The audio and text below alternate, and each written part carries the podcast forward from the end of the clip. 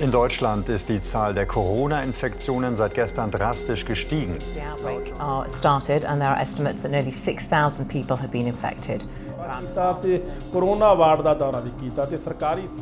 Man redet über den KGB, den CIA, was die schon alles gemacht haben, der Mossad und so weiter und so fort. Ist alles möglich. Nicht nur das Coronavirus breitet sich auf allen Kontinenten aus, auch die Falschmeldungen und Verschwörungstheorien darüber, woher der Erreger stammt, was wirklich dahinter steckt, welche Hausmittel angeblich gegen Infektionen schützen, auch diese Meldungen verbreiten sich mit rasender Geschwindigkeit. Vor allem über das Internet, über soziale Netzwerke oder Messenger-Dienste wie WhatsApp oder Telegram. Mein Name ist Axel Schröder, ich bin freier Radiojournalist und in der vierten Folge dieses Podcasts spreche ich mit dem Magdeburger Rechtsextremismus-Experten David Begrich und der Geschichtsprofessorin Hedwig Richter darüber, wer hinter den Demonstrationen gegen die Corona-Maßnahmen steckt, wer sich im Widerstand gegen die bestehende Ordnung wähnt, welche Rolle Verschwörungstheorien dabei spielen und was vom Vorwurf zu halten ist, dass die Bundesregierung im Kampf gegen die Corona-Pandemie auf autoritäre Maßnahmen setzt. Bei diesem Podcast werden natürlich die Corona-Abstandsregeln eingehalten. Ich habe meine Gesprächspartnerinnen und Gesprächspartner nicht direkt interviewt, sondern wir haben die Gespräche übers Telefon geführt und haben versucht, das Beste an Tonqualität rauszuholen. Mal hat das gut geklappt und mal weniger gut, aber es geht um Inhalte hier und nicht um Tonqualität. Den Anfang macht David Begrich. Herr Begrich, zuallererst würde ich gern von Ihnen wissen, Sie arbeiten ja für den Verein Miteinander e.V. in Magdeburg. Können Sie uns kurz aufklären, was ist das für ein Verein, wann wurde er gegründet und mit welcher Zielsetzung? Der Verein Miteinander e.V. wurde im Jahr 1999 gegründet und ist in den Feldern Beratung, Bildung und Analyse tätig. Das heißt, wir bieten Bildungsarbeit in Schulen und Jugendeinrichtungen an. Wir koordinieren einen Teil der Arbeit der mobilen Beratungsteams in Sachsen-Anhalt und unsere Opferberatung koordiniert die Arbeit mit Betroffenen von rechter und rassistischer Gewalt hier in Sachsen-Anhalt. Und Sie leiten dort die Arbeitsstelle Rechtsextremismus. Deshalb möchte ich jetzt mit Ihnen darüber sprechen, wie Rechtsextremismus, Rechtspopulismus und Verschwörungstheorien, im Speziellen natürlich Verschwörungstheorien zur Corona-Krise miteinander zusammenhängen. Jetzt hat man in den letzten Tagen immer wieder oder in den letzten Wochen sogar Berichte gehört über sogenannte Hygienedemos, unter anderem in Berlin, aber auch in anderen kleineren Städten. Sie haben das sicherlich mitverfolgt. Können Sie sagen, wer geht denn da bei diesen Hygienedemonstrationen auf die Straße? Also diese Hygienedemonstrationen oder sogenannte Nicht ohne uns Demonstrationen bilden ein sehr heterogenes politisches Milieu ab von unterschiedlich motivierten Menschen, die zunächst erst einmal auf der Ebene ihrer politischen Forderungen sich für die Grundrechte stark machen. Also es wird sehr stark Bezug genommen auf die Verfassungsartikel des Grundgesetzes. Wenn man aber ein bisschen mehr einsteigt in die Hintergründe, dann stellt man fest, dass dieses Milieu doch sehr politisch heterogen aufgestellt ist. Da gibt es Leute, die vertreten esoterische Auffassungen, dann gibt es Leute, die vertreten die Auffassung, dass im Zusammenhang mit der Corona-Krise so etwas wie eine Impfdiktatur geplant sei oder der Übergang zu einer Impfdiktatur. Da gibt es Leute, die eine sehr stark sekundär antisemitische Sichtweise auf diese Krise beziehungsweise auch auf bestimmte handelnde Personen haben. Da gibt es auf der anderen Seite wiederum Leute, die aus der Reichsbürgerideologie motiviert argumentieren. Das heißt, nach meiner Einschätzung handelt es sich bei diesen Hygienedemos zunächst erst einmal um eine zur Verfügung gestellte öffentliche Plattform, sowohl in den sozialen Netzwerken im Internet als auch inzwischen auf der Straße, die in einem Findungsprozess ist, in deren unterschiedliche politische Akteure darum ringen, wer die Deutungshoheit in diesen Demonstrationen hat. Aber man muss eben ganz klar sagen, es sieht schon danach aus, dass hier Kräfte die Überhand gewinnen, die Verschwörungsnarrativen anhängen. Wer geht denn da auf die Straße? Viele Menschen sind es nicht, einige hundert pro Demonstration, zusammengenommen vielleicht einige tausend. Viele davon, so mein Eindruck, machen sich Sorgen um ihren Arbeitsplatz, um ihren Betrieb. Viele sind verunsichert und wollen das auch öffentlich zum Ausdruck bringen. Aber andere Protagonisten, die dort unterwegs sind und gegen die vermeintliche Abschaffung der Grundrechte protestieren, die sind ja durchaus bekannt und haben schon einige Demo-Erfahrung. Interessanterweise bildet das Milieu derer, die zu diesen Hygienedemos aufrufen, in gewisser Weise das Spektrum derer ab, die 2013, 2014 bundesweit zu den sogenannten Friedens- oder Montagsmahnwachen aufgerufen haben. Das vollzog sich damals im Kontext des Ukraine-Russland-Konflikts. Und das war ein politisches Milieu, das auf der Oberfläche zunächst erst einmal diffus, aber beim näheren Fortschreiten der Formation dieses Bewegungsnukleus deutlich rechtspopulistisch und zum Teil auch rechtsextrem äh, sich artikulierte und deren Protagonisten finden wir jetzt hier auch zum Teil wieder. Ich sage mal ein Beispiel. Der Blogger und Journalist Ken Jepsen mit seinem Format Ken FM, der sehr reichweitestark in sozialen Netzwerken agiert, ist dort ebenso vertreten wie der sogenannte oder selbsternannte Volkslehrer Nikolai Nering, die alle sich dadurch auszeichnen, dass sie ein hohes Sendungsbewusstsein haben, dass sie eine Reichweite in, in sozialen Netzwerken haben und dass sie an unterschiedlichen Verschwörungsnarrativen Punkten anknüpfen, die entweder einen rechtspopulistischen oder rechtsextremen Charakter haben. Sie haben gesagt, es gibt da eben diese Anknüpfungspunkte oder Themen, wo man dann ansetzt, auch mit der Kritik an den Corona-Maßnahmen der Regierung, der Bundesregierung oder der Landesregierung. Da ist dann immer wieder die Rede davon, dass wir hier eine Meinungsdiktatur hätten. Von der Lügenpresse ist die Rede. Und es gibt diesen Slogan, wo Unrecht zu Recht wird, wird Widerstand zur Pflicht. Das ist ein Slogan, den kennt man aus den 80er, 90er Jahren eher aus der linken Szene. Gibt es da auch Überschneidungen zwischen den Menschen, die jetzt auf diesen Demonstrationen auftauchen und der linken Szene? Also dieser Satz, äh, wo Recht zu Unrecht wird, wird Widerstand zur Pflicht, da beziehen sich diejenigen, die das verbreiten, natürlich zunächst erst einmal auf das sogenannte Widerstandsrecht im Grundgesetz und bringen das aktuell in Anwendung und sagen eben, die aus ihrer Sicht weitgehende Außerkraftsetzung der Grundrechte würde sie legitimieren, dieses Widerstandsrecht in Anspruch zu nehmen. Das haben auch andere soziale Bewegungen in der Vergangenheit, in der Geschichte der Bundesrepublik immer wieder getan. Ich vermag hier in Bezug auf die aktuelle Entwicklung, die ja noch keine Bewegung darstellt, sondern zunächst erst einmal so etwas wie einen thematischen Nukleus, der sich auf der Straße und im Internet abbildet, keine sogenannte Querfront zu erkennen. Querfront würde bedeuten, dass sich linke oder extrem linke Positionen und rechte und extrem rechte Positionen aufeinander zubewegen und zu etwas Neuem entsteht, ja, etwa eine neue Ideologie entsteht. Das ist hier für mich nicht erkennbar. Was erkennbar ist, ist, dass es verschiedene Ideologiebausteine gibt, die aus unterschiedlichen Strömungen der extremen Rechten kommen oder aus Strömungen der Esoterik oder aus Strömungen der Verschwörungs Ideologie kommen, die sich hier zu einer neuen hybriden Ideologie zusammenfinden und die aus unterschiedlich motivierten ideologischen Feldern heraus zu der Auffassung gelangt, es, es handle sich hierbei um eine Hygiene oder eine Gesundheitsdiktatur, die errichtet werde oder im Schatten der äh, Corona-Krise würden dauerhaft Grundrechte abgebaut und der Übergang zu einer Diktatur geplant.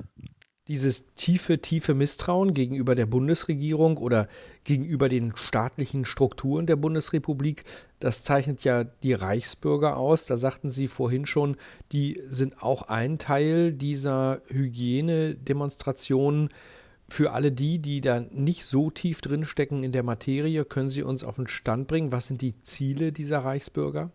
Den Reichsbürgern ähm, geht es darum, zunächst erst einmal die staatliche Legitimität der Bundesrepublik Deutschland in Frage zu stellen oder zu bestreiten. Dabei muss man verschiedene Gruppen der Reichsbürgerideologie unterscheiden. Es gibt äh, die sogenannten Souveränisten, es gibt die Selbstverwalter, es gibt die Esoteriker.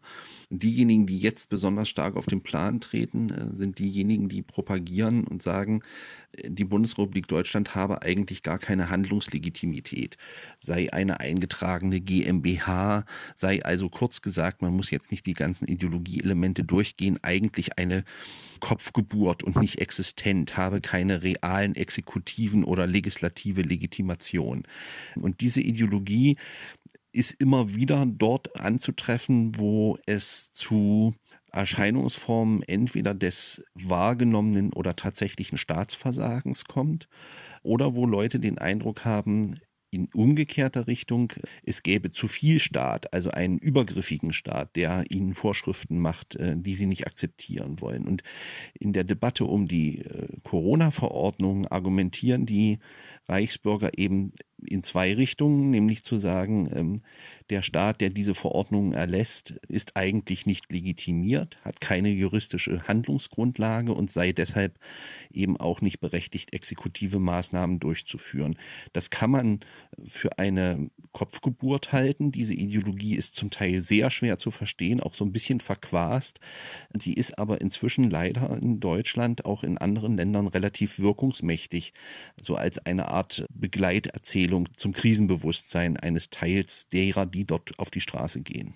Herr Begrich, nun bin ich nicht informiert über Ihre Biografie. Ich weiß nicht, wo sind Sie groß geworden? Ich bin in, in der DDR aufgewachsen.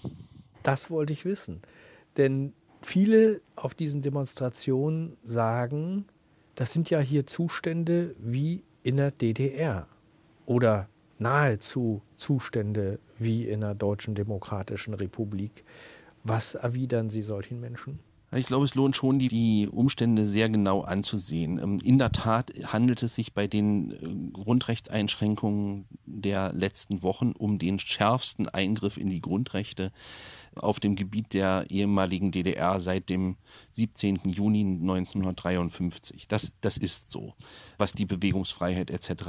angeht. Aber man muss eben deutlich herausarbeiten, dass Demokratie ja nicht nur darin besteht zu sagen, ich habe eine formale Bewegungsfreiheit, mich von A nach B zu bewegen oder mich öffentlich zu versammeln, sondern der Unterschied zu einer Diktatur besteht eben auch darin, dass beispielsweise die Pressefreiheit ja nach wie vor und auch zu keinem Zeitpunkt eingeschränkt war und gewährleistet ist. Und das war in der DDR nicht der Fall. Auch Protestformate, die sich gegen die Corona-Verordnung gerichtet haben, äh, sind ja nicht illegalisiert worden. Auch die öffentliche Diskussion um, die, um das Für und Wider des Umgangs mit dem Virus und der Verordnung ist ja nicht illegalisiert worden. Das heißt, diese Parallelisierung zur Endphase der DDR, die halte ich für eine unzulässige politische Indienstnahme auch und gerade der Zeit des Umbruchs in der DDR. Man muss sich klar machen, dass ein Teil derer, die auf diesen Hygienedemos agieren, eine Parallelität herstellt äh, zum Jahr 1989 in der DDR, dann von der Bundesregierung als dem Merkel-Regime redet, äh, das gestürzt werden müsste etc. Also diese Parallelisierung ist auch gar nicht neu. Das haben wir im Kontext der Debatte um den Umgang mit Flüchtlingen auch aus der extremen Rechten schon in der Vergangenheit erlebt. Das heißt, diese Bezugnahme oder diese Parallelisierung in Bezug auf die, auf die DDR, das ist inzwischen, muss man wirklich sagen, so eine Art narrativer Evergreen. Ja, wie schön. Evergreen verbindet man eigentlich immer mit was Positivem. Ähm, ich komme schon zur letzten Frage. Was glauben Sie, Herr Begrich, äh, womit haben wir es zu tun? Sie haben gesagt, es ist sozusagen der Nukleus einer Bewegung oder es könnte der Nukleus, der Ausgangspunkt einer größeren äh, Bewegung sein. Ist das Ihrer Meinung nach kein Strohfeuer? Also je länger die Infektionszahlen dauerhaft niedrig sind und je mehr Corona-Maßnahmen zurückgenommen werden, desto weniger Zulauf werden diese Demos doch haben. kann ich noch nicht sagen. Ich glaube, man muss schauen, wie die öffentliche Debatte weitergeht. In dem Moment, in dem es zu Lockerungen kommt, in dem Moment, in dem auch die vollumfängliche oder wenigstens teilweise Versammlungsfreiheit, auch der öffentliche Meinungsaustausch nicht nur über das Internet und Videokonferenzen, sondern meinetwegen auch über reale Treffen sich tatsächlich realisiert und das demokratische Kontroversitätsprinzip auch wiederhergestellt ist im Sinne einer Begegnung von Menschen, wird diese Bewegung an Attraktivität verlieren. In dem Moment aber, in dem die Lockerungen aus welchen Gründen auch immer zurückgenommen werden müssten, sind wir in einer anderen Situation, in der diese Narrative, die ich gerade versucht habe zu skizzieren, wiederkommen werden und vielleicht sogar stärker werden könnten. Lieber Herr Begrich, vielen herzlichen Dank für Ihre Zeit und fürs Mitmachen bei diesem Corona-Podcast. Meine nächste Gesprächspartnerin ist Hedwig Richter. Frau Professor Richter, Sie arbeiten an der Universität der Bundeswehr in München und Sie lehren dort Geschichte. Ja. Mit einem bestimmten Schwerpunkt? Ja, ein Schwerpunkt ist Demokratiegeschichte. Das ist gut, denn das ist auch ein Punkt, über den ich mit Ihnen reden will.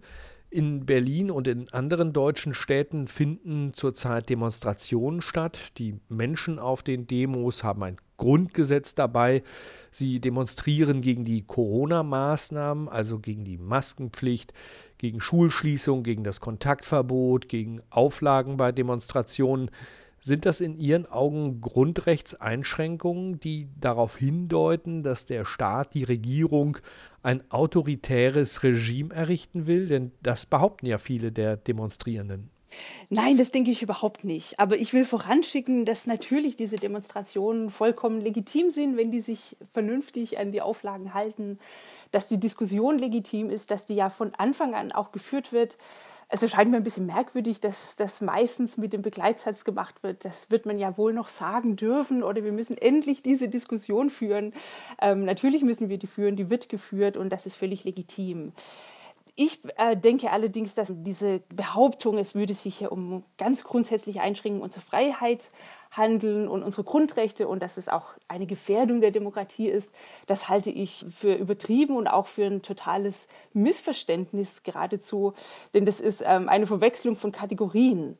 Wenn Ihnen Ihre Ärztin sagt, Sie haben hohes Fieber, bleiben Sie im Bett, dann werden sie das nicht als, als Einschränkung ihrer Freiheit empfinden, sondern dann ist das vernünftig und sie halten sich daran.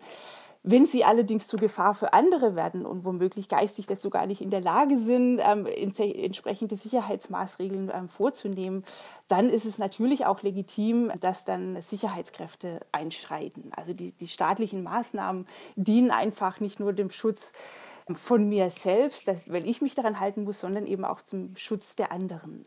Und es ist natürlich nötig, und das passiert ja auch schon Schritt für Schritt, dass diese Corona-Maßnahmen dann auch zurückgenommen werden. Ganz genau. Also ich fand es sehr interessant, wie das ähm, im Bundestag beschlossen wurde und wo auch für die Opposition völlig klar war, dass es jetzt hier nicht darum geht, dass die große Koalition, die CDU und die SPD hier die Macht an sich reißen wollen. Ich denke nicht, dass das irgendjemand vernünftigerweise behaupten kann, sondern dass es darum geht, wie können wir jetzt in dieser hochproblematischen pandemischen Situation die Bevölkerung schützen. Trotzdem gibt es dann Menschen, die auf diesen Demos Schilder hochhalten, auf denen zum Beispiel steht, Stopp die Ermächtigungsgesetze, kein neues 1933. Was würden Sie so einem Menschen sagen, wenn Sie an der Demonstration vorbeilaufen und mit jemandem ins Gespräch kommen, der so ein Plakat hochhält? Ja, erfahrungsgemäß, und das sagen ja auch die Kolleginnen und Kollegen, die sich intensiv mit Verschwörungstheorien auseinandersetzen, kommt man an die Leute sehr schlecht ran. Also wer das unbedingt glauben will, dass Angela Merkel Deutschland umfolgen will, ein Ermächtigungsgesetz erlässt, den äh, oder die wird man schwer mit Argumenten erreichen. Ich würde nur eben prinzipiell sagen, aktuell ist es alles sehr, sehr transparent. Es ist gut nachvollziehbar, warum diese Maßnahmen von der Regierung eingesetzt werden. Und natürlich, das wird auch immer wieder betont von den Verantwortlichen, sollen die Maßnahmen, sobald es irgendwie geht, auch wieder zurückgenommen werden. Der Vergleich mit der nationalsozialistischen Diktatur ist das eine. Das andere, was man auch immer wieder hört auf den Demonstrationen, das sind Gleichsetzungen mit den Zuständen in der DDR vermutlich sehen Sie das hier ähnlich und sagen, da vergleicht man Äpfel mit Birnen. Wir können da einen ganz schlichten Faktencheck machen. Äh, wie sind diejenigen, die die Macht haben, äh, an die Macht gekommen? Ist das wie in der DDR? Wir wissen ja, die Wahlen in der DDR waren nicht frei. Wir hatten in der DDR keine Gewaltenteilung. Auch das ist jetzt unwahrscheinlich wichtig. Es kommen ja einige der Maßnahmen kommen ja regelrecht vor Gericht. Es wird darüber entschieden, ob die gerechtfertigt sind oder nicht. Und die Gerichte kommen dazu durchaus unterschiedlichen Ergebnissen. Und dann denke ich, sollten sich die Menschen, die sagen, wir leben jetzt wieder in DDR-Verhältnissen, die sollten mal überlegen, wie das gewesen wäre, wenn sie sowas zu DDR-Zeiten gesagt hätten dann hätten sie das nämlich nicht laut ins Mikrofon verkünden können. Erstens das nicht, es gab ja keine Öffentlichkeit, die alles, was es an Zeitungen und, und Medien gab, war ja tatsächlich in Staatshand, sondern sie wären da schnell der Stasi aufgefallen und am nächsten Tag sehr wahrscheinlich wäre jemand vor der Tür gestanden. Sehr wahrscheinlich hätte das konkrete Auswirkungen auf die Kinder gehabt. Die Tochter hätte dann kein Abitur mehr machen dürfen. All diese Dinge hätten dann sehr, sehr schnell kommen können. Also diese, die, die ganzen Repressionen, die wir in der DDR äh, gehabt haben, sobald jemand oppositionelle Meinung geäußert hat, die sehen wir natürlich in der Bundesrepublik nicht. Bei all ihrer Skepsis, die ich nachvollziehen kann gegenüber Verschwörungstheorien und gegenüber den Anliegen derjenigen, die da auf diesen sogenannten Hygienedemos sich versammeln, gibt es Corona-Maßnahmen, wo Sie selber sagen würden, das halte ich für übertrieben, bei denen Sie Bedenken haben, ob das angemessen ist? Also ich denke, dass das ähm, geradezu unvermeidbar ist. Also wenn, wenn wir jetzt zum Beispiel wieder einige Lockerungen machen und es gab ja dann diese ganz umstrittene Regelung, bis zu 800 Meter, Quadratmetern darf der Einzelhandel wieder öffnen. Natürlich ist das völlig willkürlich, aber letzten Endes geht es ja darum, dass weniger Menschen auf die Straße gehen. Und dann, dann müssen irgendwelche willkürlichen ähm, Regelungen getroffen werden. Also auch zum Beispiel das Verbot von Gottesdiensten in den Kirchen und in den Moscheen und Synagogen, kann man sagen, sagen, war wahrscheinlich gar nicht notwendig, weil zumindest in den großen historistischen, neogotischen Gebäuden, die hätten die Menschen gut in Abstand halten können. Die Frage ist eben, kann ich das sozusagen verstehen? Es müssen Einschränkungen stattfinden und dann kommt es eben zwangsläufig zu mehr oder weniger willkürlichen Beschränkungen. Aber ich glaube, genau dann hat ja Politik, also hat zum Beispiel die Bundesregierung oder die Landesregierung, haben dann ja tatsächlich auch ein Problem in dem Moment, wo Maßnahmen eben nicht konkret begründet werden können, wo ein Stück weit, weil es sich um ein neues und vor allem gefährliches Virus handelt, weil noch die Datengrundlage fehlt. Also ich, ich sehe das überhaupt nicht, es wird viel diskutiert. Ich denke, dass das jetzt irgendwie so eine so ein Thema ist, auf das man sich stürzt, weil man jetzt irgendwie wieder was Konkretes reden kann. Also die, die, die große Mehrheit der Bevölkerung versteht das und das ist auch nicht so schwer zu verstehen. Wir haben noch nicht das fertige Wissen. Das macht diese ganze Krise ja auch wahnsinnig interessant. Wir beobachten Wissenschaft dabei ganz konkret, wie sie funktioniert, dass sie sich nämlich täuschen kann, dass sie sich revidieren muss, dass es Diskussionen gibt dass wir heute das vermuten, aber morgen haben wir eine neue empirische Grundlage, wir haben neue empirische Zugänge, neue theoretische Zugänge. Und ich glaube, dass das für die Leute gar nicht so schwer zu verstehen ist. Und die, die sind ja auch erstaunlich vernünftig. Natürlich sehen wir immer wieder Gruppen von mehr dann als drei Leuten oder fünf Leuten. Aber im Großen und Ganzen hat die Bevölkerung das doch mitgemacht. Und wenn wir eben das Wissen noch nicht haben, muss eben Regierungen, müssen die Regierungen das machen, was sie auch immer wieder sagen, sie müssen auf Sicht fahren. Jetzt werden einige Lockerungen gemacht. Dann müssen wir schauen, in ungefähr zwei Wochen, wie hat sich das ausgewirkt. Ich würde gerne noch zu einem anderen Thema mit Ihnen kommen. Denn bei der Diskussion über Verschwörungstheorien und Falschmeldungen habe ich den Eindruck, dass der Umgang damit, mit dem Thema Wahrheit, in den letzten Jahren zunehmend schwieriger geworden ist. Denn die eine Wahrheit, die mag es zwar nicht geben, das war schon immer so, aber die Fülle an Wahrheiten, die hat meines Erachtens schon zugenommen. Da interessiert mich, wie Sie das einschätzen. Gibt es vielleicht auch Beispiele in der Geschichte, wo Falschmeldungen und Verschwörungstheorien eine ähnliche Konjunktur hatten? Also ich finde da sehr überzeugend die Forschung meines Kollegen Michael Butter aus Tübingen, der sagt, Verschwörungstheorien sehen wir beispielsweise auch im 19. Jahrhundert, aber es hat sich was verändert und das finde ich auch ganz wichtig. Im 19. Jahrhundert war das weithin ein legitimes Wissen.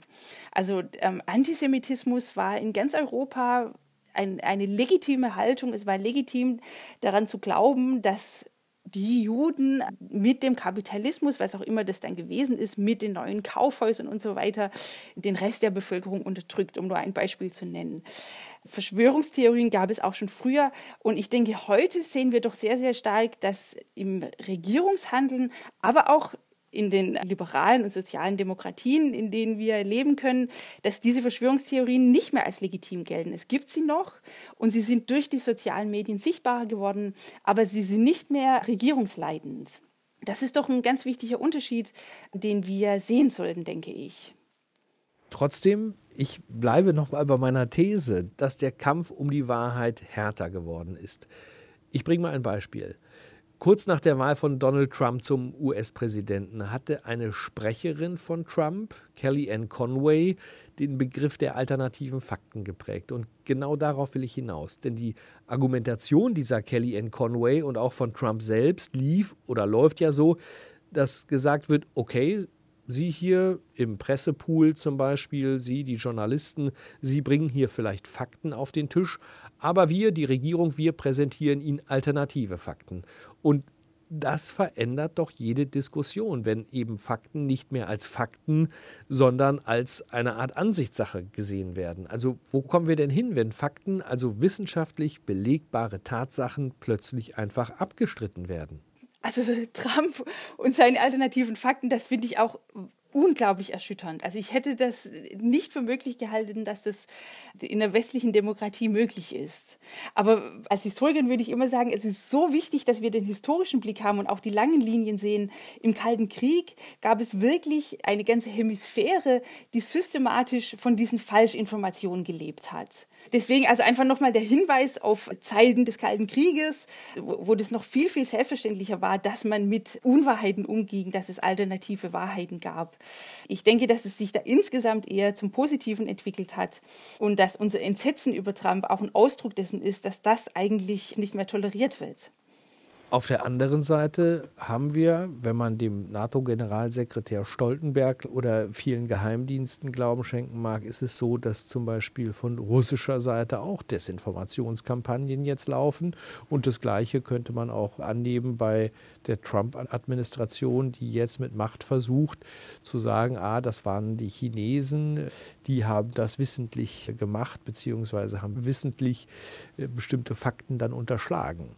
Ja, also das ist, das, das ist auf jeden Fall der Fall. Übrigens auch von chinesischer Seite, das ist auch ganz interessant, dort wird von staatlicher Seite auch äh, richtig ein Rassismus geschürt, also zum Beispiel gegen Dunkelhäutige, weil sie dann als, als, als Inbegriff ähm, von Amerikanern gelten, aber auch gegen westlich aussehende Menschen und sehr, sehr stark im Zusammenhang damit, dass die ähm, gezielt das Virus ins Land geschleppt haben, auf, in die Welt sozusagen gesetzt haben.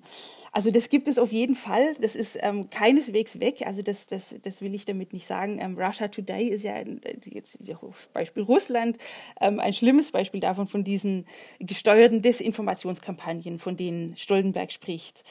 Aber ich denke, dass das nicht stärker geworden ist, sondern insgesamt eher schwächer geworden ist im Vergleich etwa zu Zeiten des Kalten Krieges. Was dann natürlich nicht heißt, wir sollen, deswegen spielt es keine Rolle. Aber ich würde immer davor warnen zu sagen, wir leben jetzt in, in ganz außerordentlich schlimmen Zeiten, wo sich das alles zuspitzt, wie wir es noch nie gesehen haben. Dann müssen Sie jetzt auch aus Historikerin-Sicht zu einem Fazit kommen, nämlich mit dem Abflauen der Corona-Krise werden dann auch wieder die dazugehörigen Verschwörungstheorien in der Versenkung verschwinden? Also ich glaube, dass es immer eine, eine Minderheit geben wird, die an diese Dinge glaubt. Und, und die, die das jetzt glauben, dass Angela Merkel das alles inszeniert, um ihre böse Weltherrschaft zu erringen, die werden das natürlich auch nach der Corona-Krise noch glauben. Aber diese Themen werden dann nicht mehr so sichtbar sein. Also Verschwörungstheorie ist ja sehr stark auch die Frage der Sichtbarkeit, was wir wahrnehmen und womit wir uns beschäftigen.